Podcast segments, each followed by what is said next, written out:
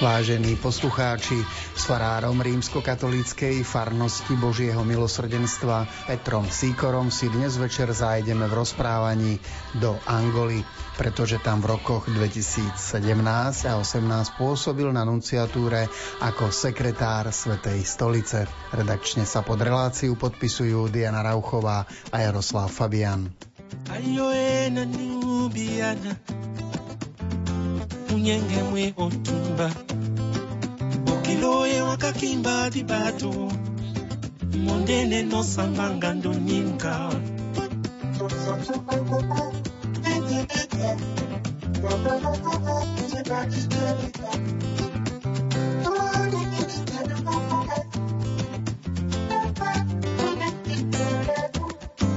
Ayoe kukunga wasenga Nyenge mwapa moto Mami nyanga tingemba musuka Mondene no sikanga ndoninka Mwana mwana mwa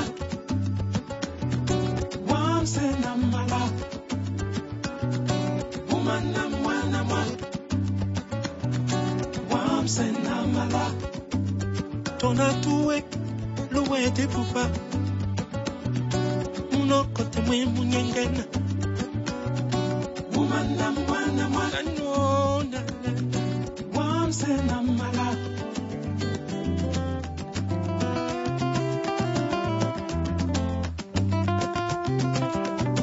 Asu mwenye neko mwabobe Isi mabwa munyengena Ndike wonye mangando imangolo Sumamantu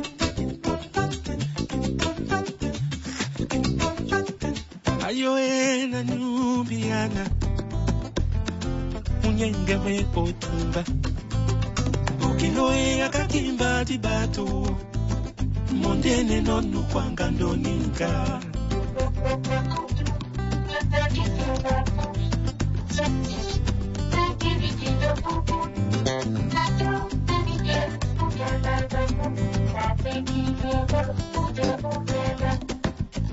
Ukuele onga la senga Nama wolo pongwambo Papi wanga kakimba musuka Mondene no samanga ndoninka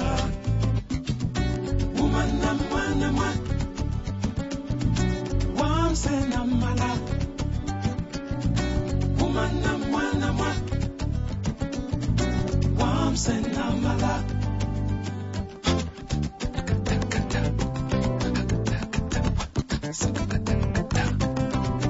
Mendeno suba lambo Wenge fufu ni saka ngomba Depuis quand même Eh yeah Makabo na posi Ngando buki moto mangamba Waru wo wo wo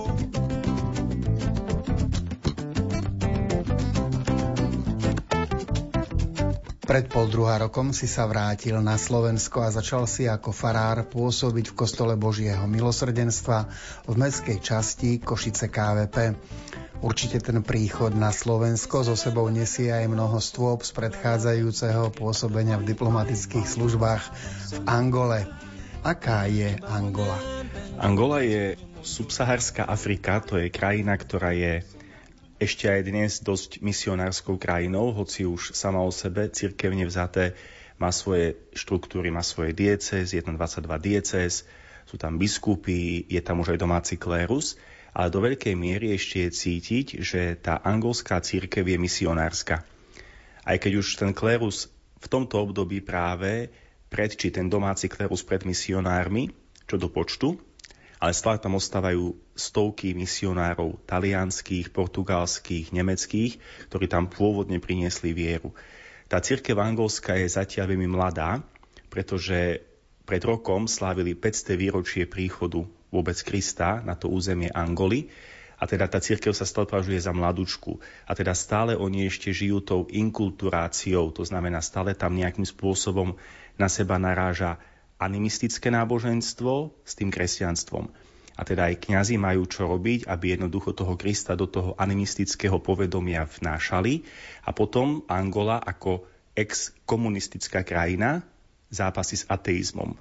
a teda s ateizáciou, ktorú sme aj my tu v Československu svojho času zažívali. A teda tieto tri body sú také dôležité. Animizmus ako náboženstvo, tradičné, africké a angolské, potom komunizmus, ktorý tam bol viac ako tridsať rokov, a potom kresťanstvo, ktoré prišlo na túto zem a vlastne naráža na tieto dva body.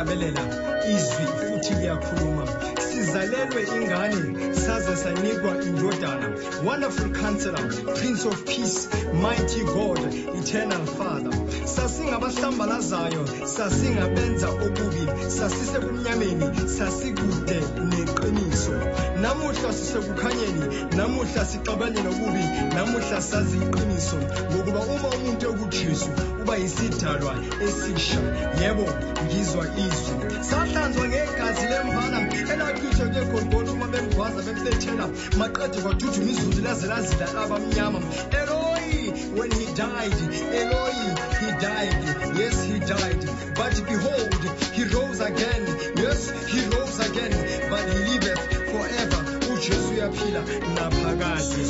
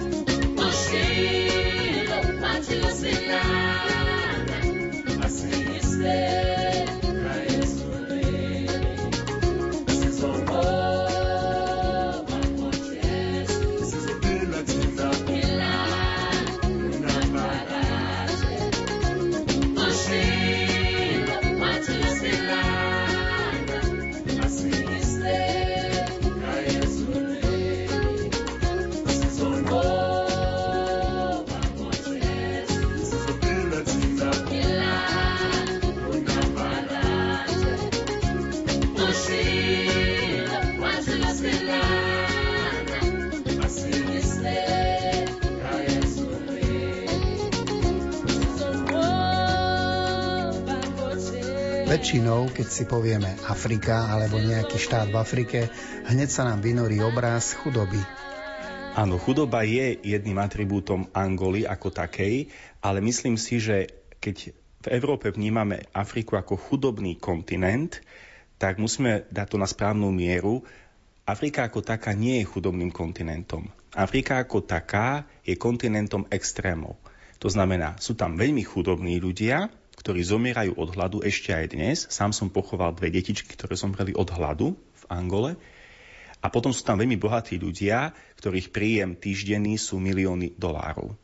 Lebo predávajú diamanty, predávajú ropu. V tom je Angola takým naozaj, dá sa povedať, prvým štátom v Afrike. A potom naozaj vzniká ten veľký rozpor medzi bohatými a chudobnými. Takže Afrika ako taká, ako kontinent nie je chudobným kontinentom, ale je to kontinent paradoxov a veľkých rozdielov medzi chudobnými a bohatými. A to isté Angola. Ako sa mladý človek, ktorý sa nachádza v ťažkých chudobných pomeroch, spomínal si, že si pochovával aj malé deti, ktoré zomreli od hladu, dokáže vymaniť z tejto biedy? Dá sa to napríklad cez štúdia, školu, vzdelanie? Angola sa snaží jednak dostať na svoje územie profesorov Svetovej univerzity a takisto na tej úrovni základného školstva a stredného školstva si urobiť systém, ktorý by naozaj pomohol tým ľuďom byť vzdelanejšími a teda menej chudobnými. To súvisí. Absolútne. V Afrike to súvisí. Problém je ale v tom, že tí mocní, ktorí vládnu, a alebo ktorí donedávna vládli v Afrike, alebo v Angole konkrétne, jednoducho nechcú, aby tí ľudia boli až tak vzdelaní. Lebo čím sú vzdelanejší ľudia, tým sú šikovnejší a tým sú prezieravejší vo voľbách. A to tým mocným nevyhovuje. To znamená, tam stále narážame na tých bohatých, na ich prefíkanosť, na ich peniaze a na to, že tí chudobní sa nevedia vymaniť ani cez školstvo, ani cez vzdelanosť preto, lebo nemajú možnosti. Avšak práve cirkev pomáha teraz tejto situácii Angole v tom zmysle, že tam dotiahla rôzne školy. Dá sa povedať, že v tých rôznych misijných staniciach misionári okrem duchovnej aktivity robia aj tú vzdelanostnú. To znamená, zakladajú školy, zakladajú už škôlky, základné školy a stredné odborné školy, kde dávajú ľuďom remeslo do ruky, aby tí ľudia boli vzdelanejší, aby poznali veci. V Angole ako takej už sú aj niektoré univerzity, dokonca je tam katolická univerzita v Luande, v hlavnom meste, ktorá ponúka vzdelanie teologické, aj filozofické. A preto už tam naozaj, už dneska nájdete v Angole autorov, filozofov, ktorí naozaj píšu na vysokej úrovni a tak cirkev cez týchto ľudí pomáha, aby ľudia boli viac vzdelaní, aby boli viac múdri a teda prezieravejší vo voľbách. A takto sa mení Afrika. Homeless, moonlight sleeping on a midnight lake. Homeless, homeless, moonlight sleeping on a midnight lake. We are homeless, we are homeless, the moonlight sleeping on a midnight lake. We are homeless, homeless, homeless, the moonlight sleeping on a midnight lake. See you, see you, I'm see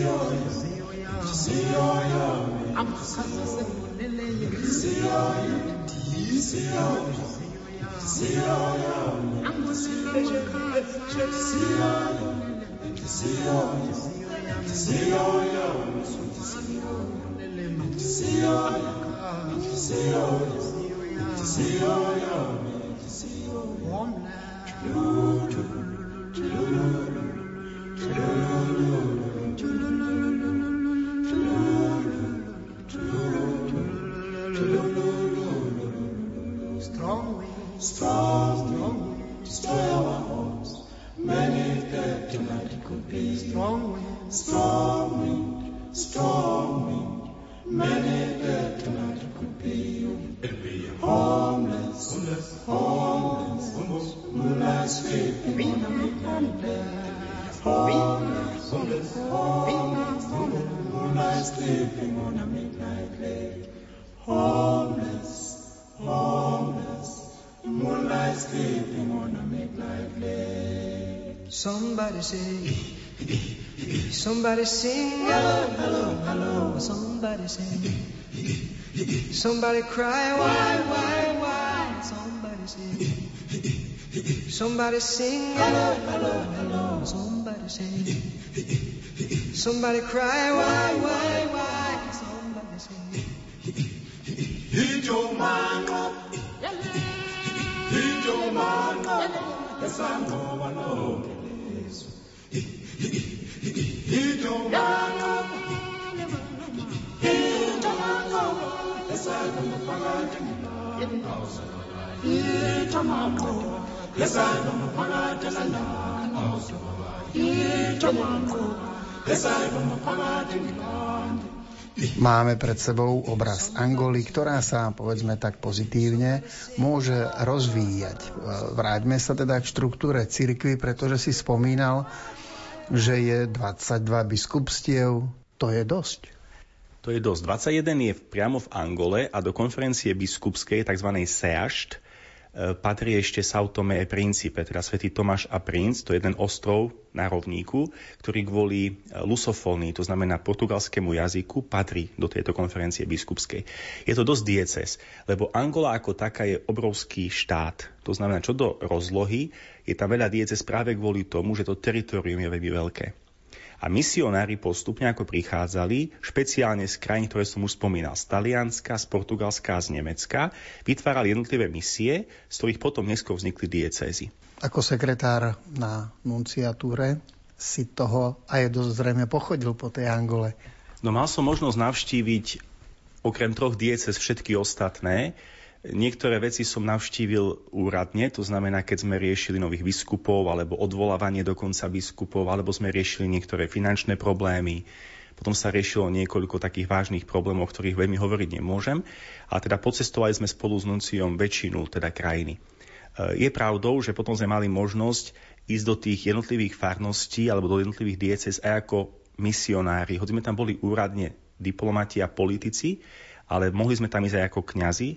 A to znamená, že sme mali možnosť navštíviť aj farnosti a jednotlivé misie a pekné diela, ktoré tam sú. Takže áno, mal som možnosť navštíviť vlastne väčšinu krajiny. Tak ako politika, ako diplomata, keď si niečo navštívil, tak zrejme si toho až tak veľa nevidel, len všetko dobré. Ale určite sú zaujímavé tvoje postrehy, keď si tam naozaj išiel ako len Peter Sýkora. Uh-huh. No to boli také najkrajšie návštevy. Jednak, jednak biskupov a kňazov a misionárov v tých jednotlivých diecézach. E, dosť nás pozývali na rôzne slávenia, aj rôzne také ich domáce, nazvime to, aktivity. Takže sme mali možnosť navštíviť jednotlivé farnosti. A bolo to stále zaujímavé. Špeciálne prežiť africkú liturgiu je samo o sebe obrovským zážitkom. A potom navštíviť jednotlivé rodiny, ako chudobne žijú, započúvať sa do toho, čím títo ľudia vôbec žijú, ako vnímajú hodnoty, ako vnímajú morálku, ako sa stotožňujú s tým, že už sú kresťania. A potom veľmi zaujímavé bolo vnímať, ako tí ľudia niekedy bojujú v tom, aby sa zorientovali medzi tým, čo im hovoria ich šamani v animistickom náboženstve a tým, čo hovoria misionári. Mnohé rodiny bojujú s tým, aby si našli tú pravdu, aby našli tú pravdu s malým P, teda aby sa sami zorientovali vo svojom živote a pre nás, aby našli tú pravdu s veľkým P, teda Ježiša Krista. A v tomto tí ľudia v Afrike naozaj aj dnes ešte zažívajú veľmi veľký chaos vnútorný a veľmi veľké rozhodovanie sa pre Krista. No a do toho vstupuje ešte ďalší fenomén, v Angole špeciálne, že je tam veľmi veľa siekt. Tak ako na to územie prišla katolícka cirkev, tak tam sú aj evanílici, ale je tam ešte, hovorí sa o sedemsto ďalších sektách kresťanských, ktoré tam bombardujú tie jednotlivé misie a jednotlivých ľudí. No ale treba povedať na rovinu, že tie sekty, okrem toho, že prinášajú tiež isté povedomie o kresťanstve a o Kristovi, tak prichádzajú aj s finančnou pomocou, ktorá viac láka tých Afričanov, že oni si ich doslova kúpia. Preto sa stáva, poznám konkrétnu rodinu v Luande, ktorá už päťkrát konvertovala z katolíckej cirkvi na sektu a potom opäť päťkrát sa vrátila do katolíckej cirkvi. Takže tento chaos, keďže je to mladá cirkev, ešte stále trvá. Možno ešte pre nás, čo sme v Angole neboli, je zaujímavé, ako si sa tam dohovoril. Tak e, jazykom v Angole, tým úradným, je portugalčina. Keď ma tam svetotec posielal, tak sa ma spýtal, vieš portugalsky? Ja som povedal nie a dal mi mesiac na naučenie sa portugalčiny. Tak to bola taká zábavná situácia ešte v Ríme. Avšak potom pracujúc vlastne v tom jazyku som sa musel naučiť. Tak prvý rok bol veľmi ťažký, to sa priznám, ale potom po tom roku sa už dalo. Naučil som sa aj slúžiť svetu omšu v Umbundu, čo je jeden domáci jazyk z tých mnohých sedemnástich, ktoré tam majú. Ale to je také náročné, lebo naučiť sa ten jazyk je naozaj vec mnohých rokov, nie iba jedného roka alebo dvoch, ktoré som tam strávil ja. No a potom pracovným jazykom pre nás bola taliančina. Keď sme tam boli ako diplomati Svätej stolice, tak sme tam boli vlastne stále v taliančine a tým, že väčšina biskupov bola na štúdiách v Ríme, ešte ako kňazi, tak s biskupmi sme do veľkej miery mohli komunikovať v taliančine. All over the world this gospel is bearing fruit and growing. All over the world, this gospel is bearing fruit and growing. As it has been all over the world, this gospel is bearing fruit and growing. As it has been all over the world, this gospel is bearing fruit.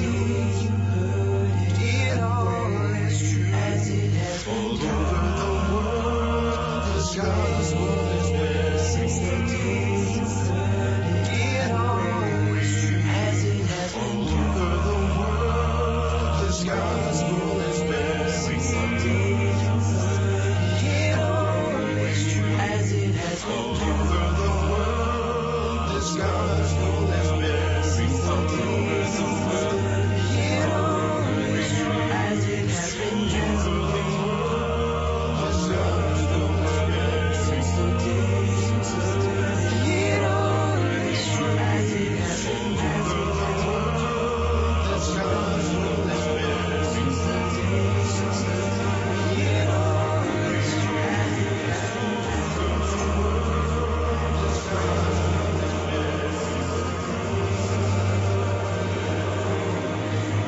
Naším hosťom je v minulosti sekretár na apoštolskej nunciatúre v Angole Peter Sýkora.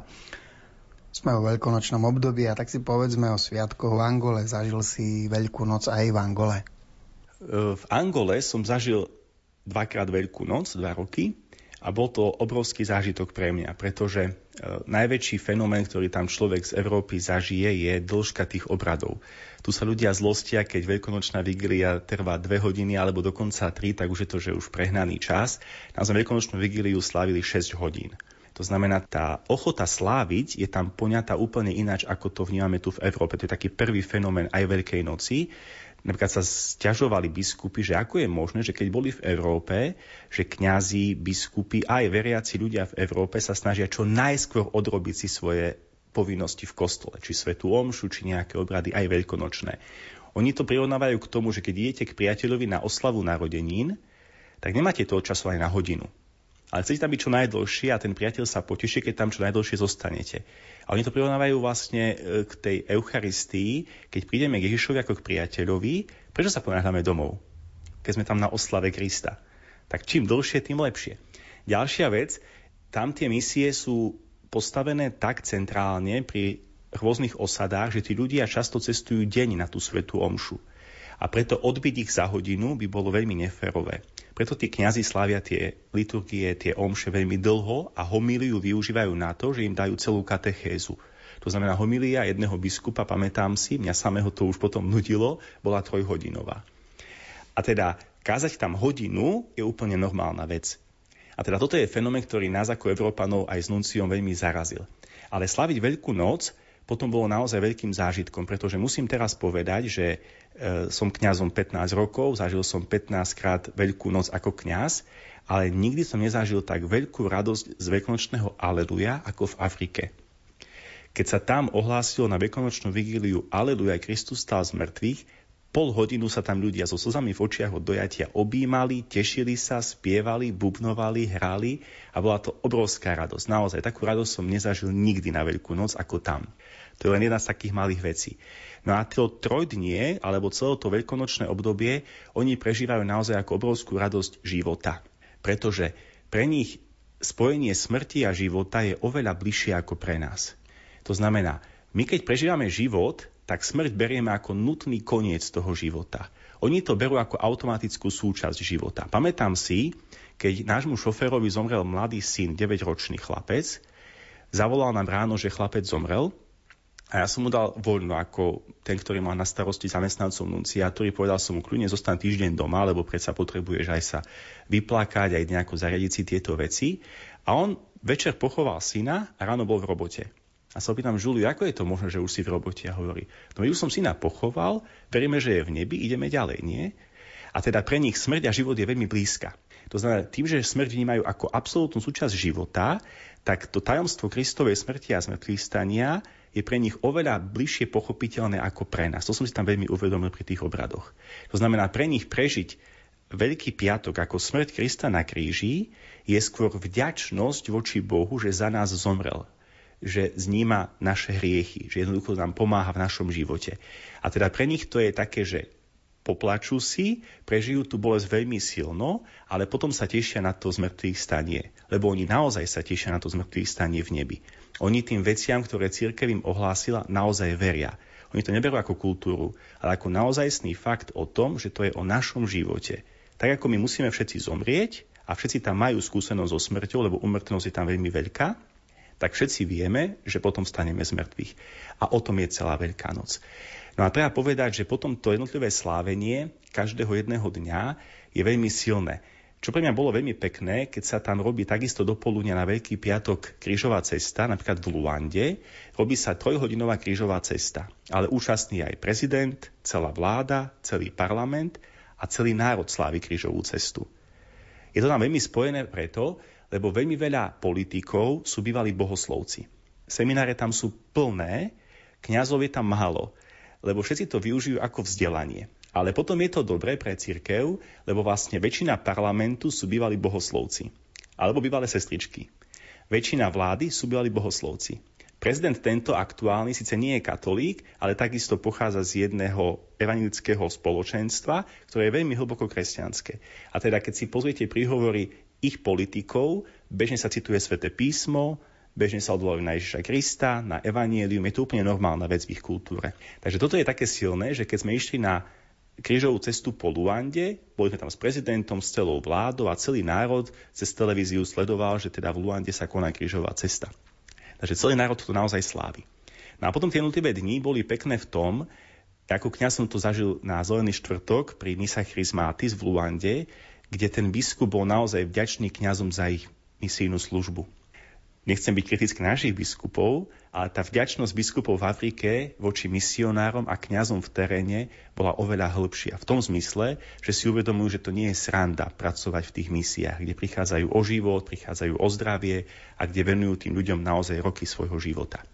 No a potom, keď som mal možnosť prežívať jednotlivé dni vo farnosti, kde nás pozývali, tak bolo pre mňa zážitkom na veľkonočnú vigíliu v Kilambe, to je jedna taká mestská časť Luandy, také nové mesto, kde som mal možnosť pochrstiť sedemdesiat ľudí za jeden večer.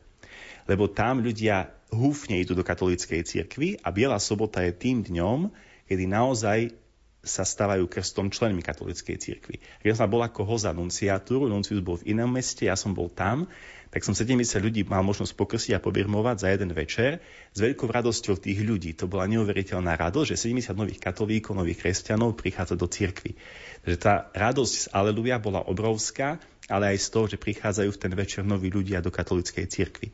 Takže tam by sa dalo hovoriť ešte hodiny, hodiny o tých obradoch, ale naozaj to prežívanie, dlhé prežívanie tajomstva života, ktoré nám Kristus priniesol, je veľmi hlboké, prijatie nových členov do cirkvi, že sme väčšie spoločenstvo a potom to obrovská, tá obrovská radosť z Kristovho aleluja a zmrtvých stania je taká, že neopísateľná, naozaj najkrajšia, akú som doteraz zažil. Yeah.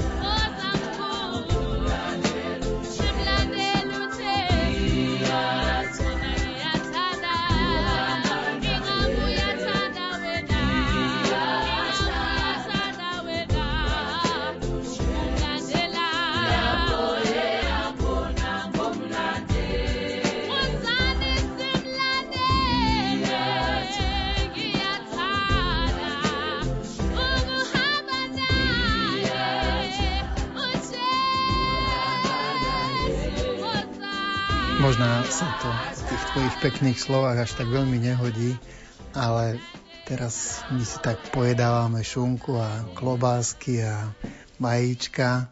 Určite aj oni majú nejaké tie svoje dobrodky, tak z čoho si ochutnal?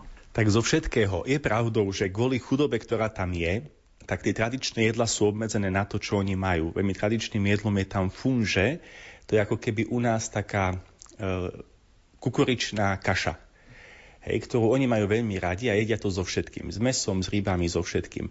My kvôli chorobám, hlavne malárii, sme s nunciom sa obmedzovali na ryžu a ryby. Tie sú tak tradične tam všade, lebo blízko je oceán, rybolov je tam veľmi silno rozvinutý. Tým pádom toto sme jedli častejšie. Na Veľkú noc potom oni ale prebrali niektoré zvyky z Talianska, kvôli tomu, že tam je veľa talianských misionárov a teda majú tzv. Paškvetu, to je taký koláč. Takže toto si oni tak zobrali z Európy, niektoré zvyky, ktoré naozaj dodnes tam fungujú. Čo bolo ale pekné, že je sa tradičný baránok medzi kňazmi na farách. Tak ako aj na Slovensku niektoré fary si spravia vyslovne akoby kvázi tú, tú poslednú večeru a teda jedia to mäso, tak tam takisto. Totiž obetné dary, ktoré tam ľudia prinášajú, reálne zostávajú na fare a ten kňaz alebo biskup ich reálne rozdáva chudobným rodinám. Keby ste si chceli predstaviť, ako to vyzerá, u nás, keď sa robí obetný sprievod, tak sa doniesie chlieb a víno na Eucharistiu, no a potom sa doniesie možno symbolicky hrozno a chlieb. Tam obetný sprievod na Veľkú noc trvá do hodiny, pretože tam prinášajú cukrovú trstinu, baránkov, sliepky, kačky, živé, áno. Všetko živé a toto zostáva potom na fare a to sa potom rozdá jednotlivým rodinám, ktoré potrebujú, ktoré to nemajú, alebo zemiaky. Stále som si tam uvedomoval silu žien, ktorú tam som zažil, lebo africké ženy, hlavne v Angole, sú veľmi silné. Lebo predstavte si tehotnú ženu, ktorá ide v obetnom sprievode k oltáru, veľké brúško, lebo je naozaj tehotná vo vysokom štádiu tehotenstva, vzadu malé ročné dieťa v nejakej šatke, na hlave päťdesiatkilový mech zemiakov a ešte si tancuje. To je úplne fenomén, ktorý som tam zažil a ktorý bol taký nádherný a z takej radosti jednoducho tí ľudia tam žijú. No a prinášajú tie obetné dary pred kňazov, pred biskupov. Tí to naozaj seriózne nezneužívajú, ale ponúkajú tým chudobným rodinám. Samozrejme z toho aj žijú, teda dostali sme na nunciatúru barančeka, capa, sliepku, živé. Mali sme to ešte pár dní na fare, teda na nunciatúre, no sme to jednoducho zjedli, sme to museli nechať zabiť a zjesť. Takže takéto tradičné veci tam sú, ktoré sú znovu ináč poňaté ako, ako u nás, pretože nie sú tam tradičné jedla, jedia to, čo bežne, lebo je tam veľká chudoba, ale to mäso, povedzme baránka, sa je tradične takisto na Veľkú noc. Tambula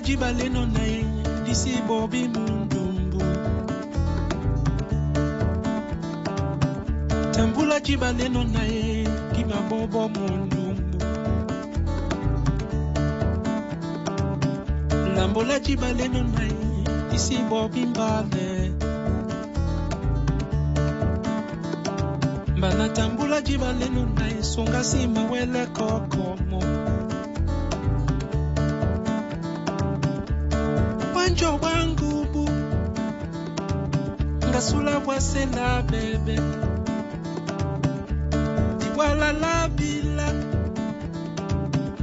Ukatela babane Anaba wonja beno na ye Daima tu kwa mundumbo Uise uba mutete Na lene dimene labo na pom Lukati di body wo Lukata mabomaba Loteme tongo ti lobo bonyo la madiba Lokati maboma ba lotimbi kata maboma lalo Loteme tete na munja lobo bonyo la madiba La kwana mundumbu mene beda nanje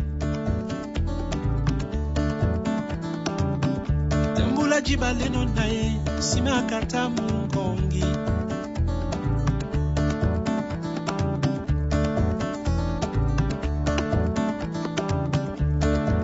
Titi body wo, lukata mabomaba. Loteme titi na munja lowo bonyonga madiba. Lukati mabomaba, lotimbi kata maboma lalo. Ebela tena moinde lowo bonyonga madiba. Ngolo wakanyu, emene no babi no bunyamene.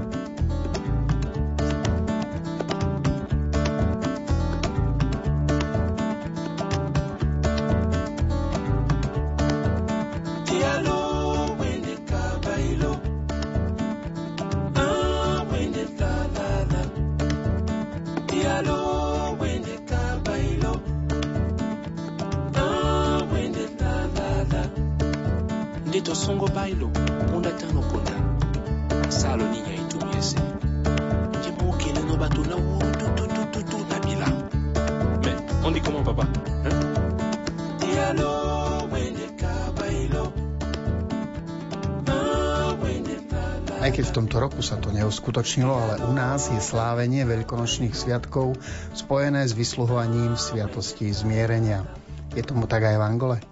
To spovedanie pred Veľkou nocou v Angole nie je také masové ako u nás. Totiž tam je cirkev veľmi mladúčka, ako som už spomínal. Tých päťsto rokov je naozaj pre cirkev veľmi málo. A teda ich poňatie morálky je trošku iné ako u nás. Aj poňatie hriechu. My tu máme, keď opomeniem teda škrupulózne svedomia niektorých kresťanov, vycibrené svedomie tak, že každý malý hnev vyznáme v spovedi. Každé malé klamstvo vyznáme v spovedi. Čo je dobré. To je naozaj naša kultúra, je to v poriadku. Ale tam naozaj vnímajú hriech až niečo, keď už naozaj naruší absolútne moje vzťahy s ľuďmi alebo absolútne moje vzťahy s Bohom. Vidíte to napríklad na poňatí majetku. Pre nich krádež je krádežou naozaj až vtedy, keď tí bohatí okradnú chudobných. Až tento fenomén spôsobí, že vo svedomí to cítia ako hriech. Keď si chudobný zoberie niečo od bohatého, to za hriech nepovažujú, pretože to považujú za vyrovnanie spravodlivosti v spoločnosti. Rovnako je tam veľmi ťažké vysvetliť im, prečo je dobre byť verný manželke a manželovi, pretože tam tá promiskuita je veľmi silná v Afrike a teda rovnako aj táto čnosť čistoty je tam úplne ináč poňatá. Potom napríklad veci klamstvá, pre nich je to šikovnosť, pretože v Afrike je to tak jednoducho. Oblbnúť niekoho je pre nich šikovnosť, nie hriech. Takže vôbec vnímať morálku africkým spôsobom je čosi celkom iné ako morálka v Európe. Preto pápež František raz povedal, že je veľmi ťažké urobiť dokumenty univerzálne pre celú cirkev. Lebo úplne ináč sa to vníma v Európe, úplne ináč povedzme v jeho domovine, niekde v Argentíne a úplne ináč v Afrike či dokonca v Ázii. A preto je to naozaj pre cirkev ťažké. Takže v Afrike, keď sa vrátime do Angoly, to spovedanie pred Veľkou nocou nie je také silné, pretože ľudia tam prichádzajú na spoveď až vtedy, keď už fakt je v živote nejaký veľmi veľký hriech, keď niečo veľmi vážne sa stane. Ale našťastie sú tam už farnosti urobené niektoré akoby na európsky model a tam sa ľudia už oveľa viac spovedávajú. Hej, nie je to spovedanie ako u nás každý mesiac, ale áno, aj tam sa spovedajú ľudia, ale nie tak hromadne ako u nás. Ktorá zo sviatostí je taká typická pre Angolu? Myslím si, že krst, pretože oni z toho naozaj hlboko žijú. My tým, že sa tu krstia malé deti, prichádzame akoby o to povedomie v našich spoločenstvách aj v našich farnostiach, že sa ten človek stáva súčasťou cirkvi. Tam tým, že to vychádza z obrátenia dospelých ľudí a z naozaj seriózneho trojročného katechumenátu, tri roky tam trvá katechumenát, tak to spoločenstvo potom veľmi silno vníma, že ten človek sa najprv obrátil, tri roky chodieval tu do nášho spoločenstva ako katechumen a potom ho s veľkou radosťou prijímame do cirkvi. Tak to prijatie a to vedomie si, že nás to očisťuje od všetkých hriechov a že nám to dáva tú Božiu milosť, Božieho synovstva, toto je tam také najciteľnejšie. To znamená, že krst je takou sviatosťou, ktorá je najsilnejšia pre nich. No a potom hneď v závese ide Eucharistia, svätá omša, ktorú oni naozaj slávia ako prameň a vrchol celého kresťanského života, presne podľa Koncilu Vatikánskeho. Oni naozaj z toho veľa čerpajú a potom v tom najviac slávia. Hovorím opäť, tajomstvo života. Pre nich je to hlavne o tom.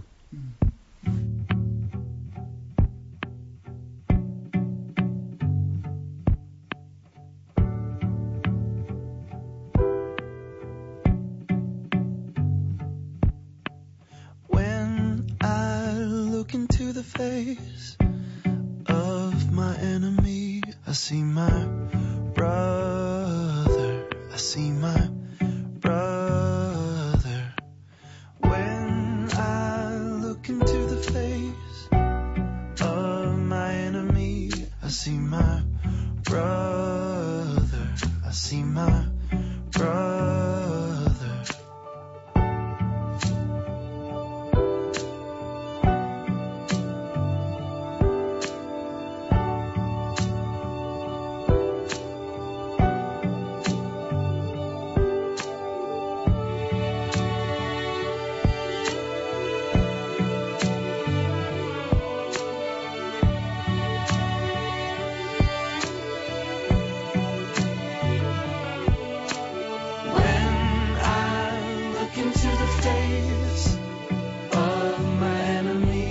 Hasima, Father, Hasima.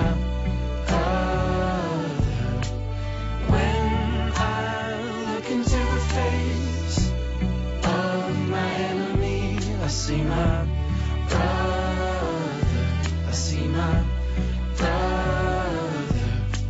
Forgiveness is the garment of our courage, the power to make the peace we long to know. Open up our eyes to see those that bind.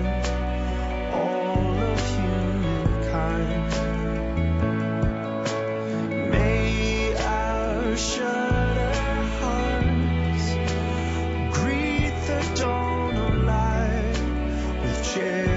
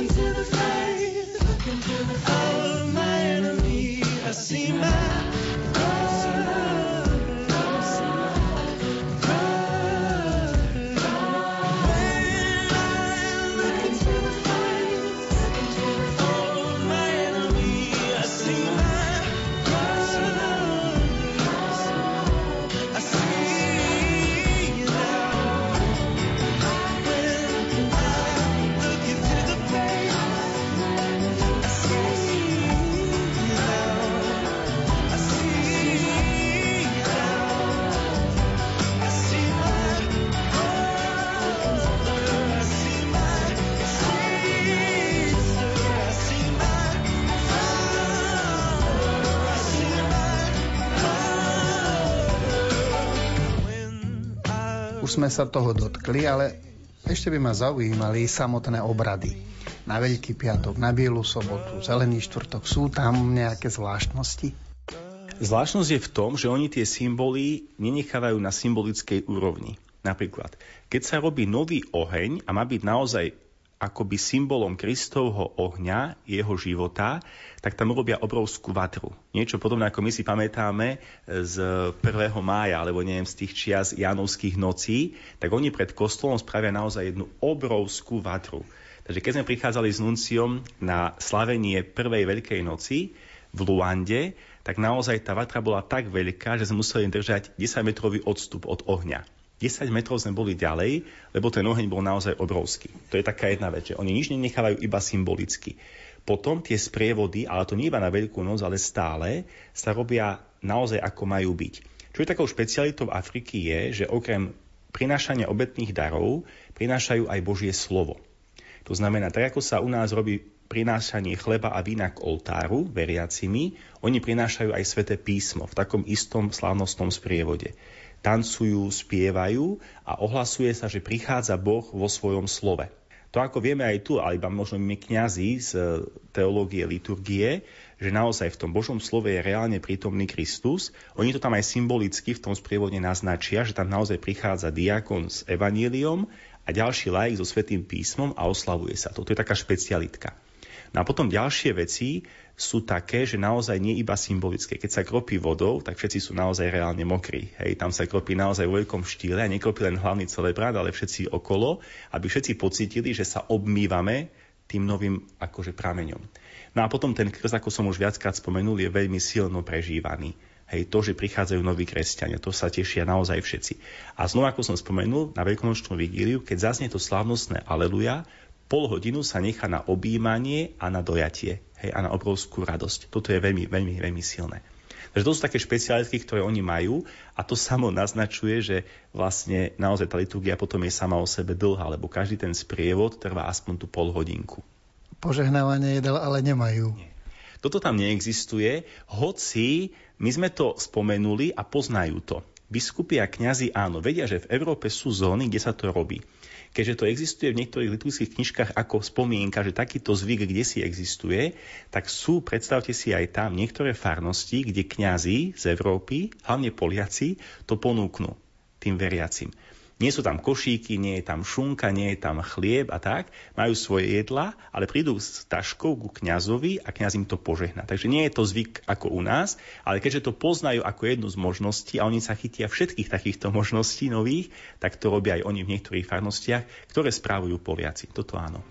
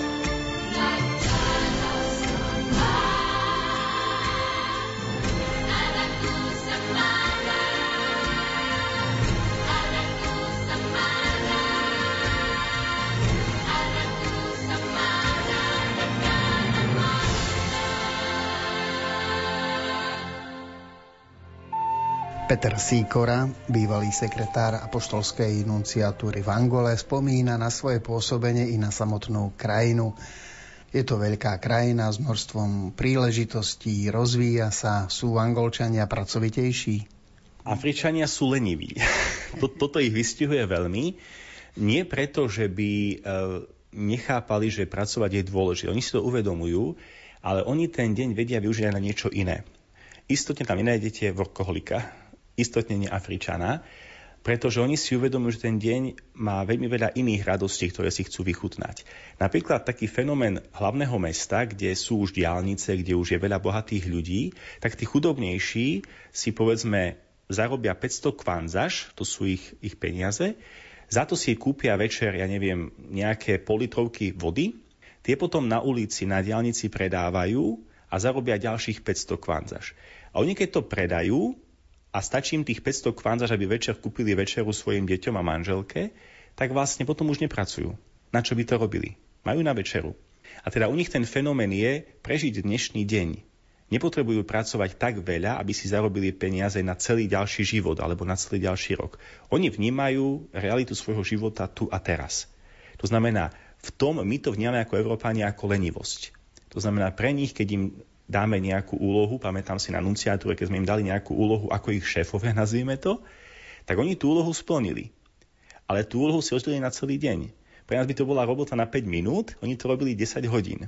Lebo povedali si, veď môžeme to robiť celý deň, prečo?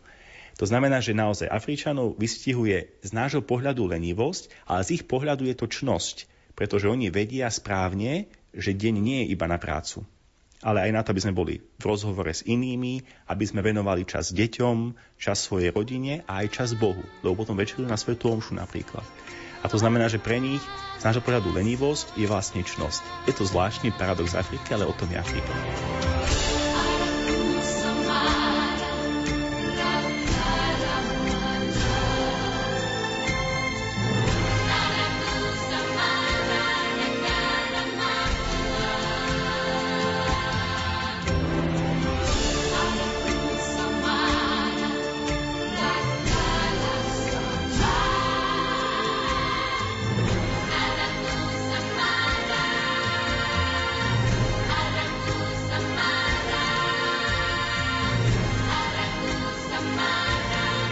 vzdelanie a katolícke školy v Angole sme spomínali. Je to určitá pomoc a dláždi to cestičku pre pôsobenie misionárov, alebo je to naopak? Nie, ono je to tak, že Svätá stolica má veľký záujem na to, aby financovala tie semináre v celej Afrike, nie iba v Angole, a idú do toho naozaj obrovské peniaze. To znamená, Svätá stolica má záujem o to, aby tam to vzdelanie bohoslovcov budúcich kňazov bolo veľmi vysoké. A aj je. Pravdou je ale, a to sme riešili pred dvoma rokmi, keď som tam ešte pôsobil ako sekretár, či to stojí za to. Či tie milióny dolárov, ktoré tam idú každý mesiac doslova, stoja za to. Vtedy viem, že Svätý Otec sám povedal, že stojí to za to preto, lebo takto, ako si povedal, to dláždi cestičku tomu, aby to povedomie o Kristovi bolo aj na tých najvyšších miestach, v afrických vládach, prezidenti, niektorí sú kresťania, bývalí bohoslovci. A teda áno, Svätá stolica uznala za vhodné financovať to, nechať to vzdelanie bohoslovcom, ktorí nebudú kňazi, aby jednoducho potom z nich boli dobrí otcovia rodín, dobrí politici, dobrí robotníci, dobrí šéfovia rôznych firm, ktoré tam prichádzajú. A teda to povedomie ani nie tak pre cirkev samotnú, ako pre Krista je tam veľmi dôležité. To znamená, že to financovanie seminárov spôsobuje, že misionári potom majú ľahšiu robotu. Aj miestni biskupy, aj miestny klérus.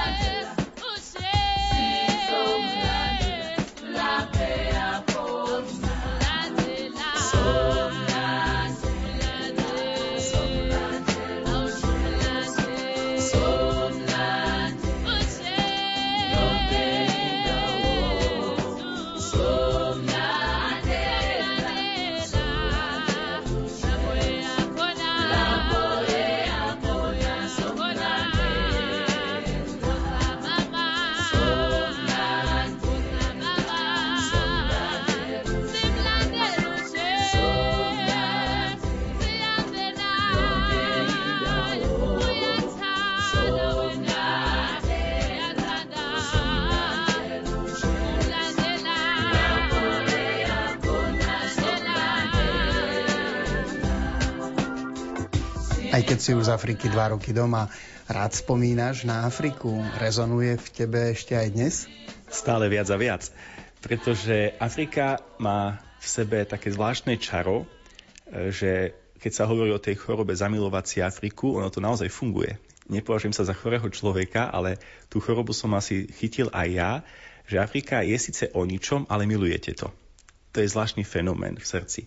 Takže áno, dodnes jednoducho rád zaspomínam na Afriku, som v kontakte s biskupmi a s niektorými kňazmi, potom som v kontakte s niektorými rodinami, ktoré som tam mohol spoznať a dodnes jednoducho s takou láskou spomínam na africké časy. Hoci ako pre diplomata mi tam bolo nie až tak ľahko kvôli politike, ale čo sa týka Afriky, naozaj som si ju dosť zamiloval. A čo týka duchovného života tam, alebo to, čo som sa tam naučil v cirkvi, uvedomil som si, že ten život sa dá vnímať oveľa hlbšie a oveľa pokojnejšie, ako som zvyknutý život vnímať tu v Európe, aj tu vo farnosti. Jednoducho tá hektika naša, ktorú tu žijeme, nám niekedy naozaj bráni v tom, aby sme prežívali to kresťanstvo hlbšie. A Afrika mi v tom pomohla, teda prežívať to kresťanstvo naozaj hlboko ako vzťah s Bohom. No a keď sa bavíme o Veľkej noci v tomto období, tak pre mňa to povedomie toho života, ktorý tam dokážu veľmi silno oslavovať, ale neboja sa smrti, je veľmi silným odkazom. To znamená, že žiť naplno život, ale nebáť sa smrti. Lebo tá smrť tam je naozaj prežívaná ako obyčajný prechod do večnosti, do krajšieho života. A keď takto dokážeme žiť aj v Európe, potom náš život bude krajší, úplne automaticky. Hosťom v relácii o africkej Angole bol v minulosti sekretár apoštolskej nunciatúry Peter Sýkora. Za všetkých tvorcov vám ešte pekný zvyšok dňa želajú Diana Rauchová a Jaroslav Fabian.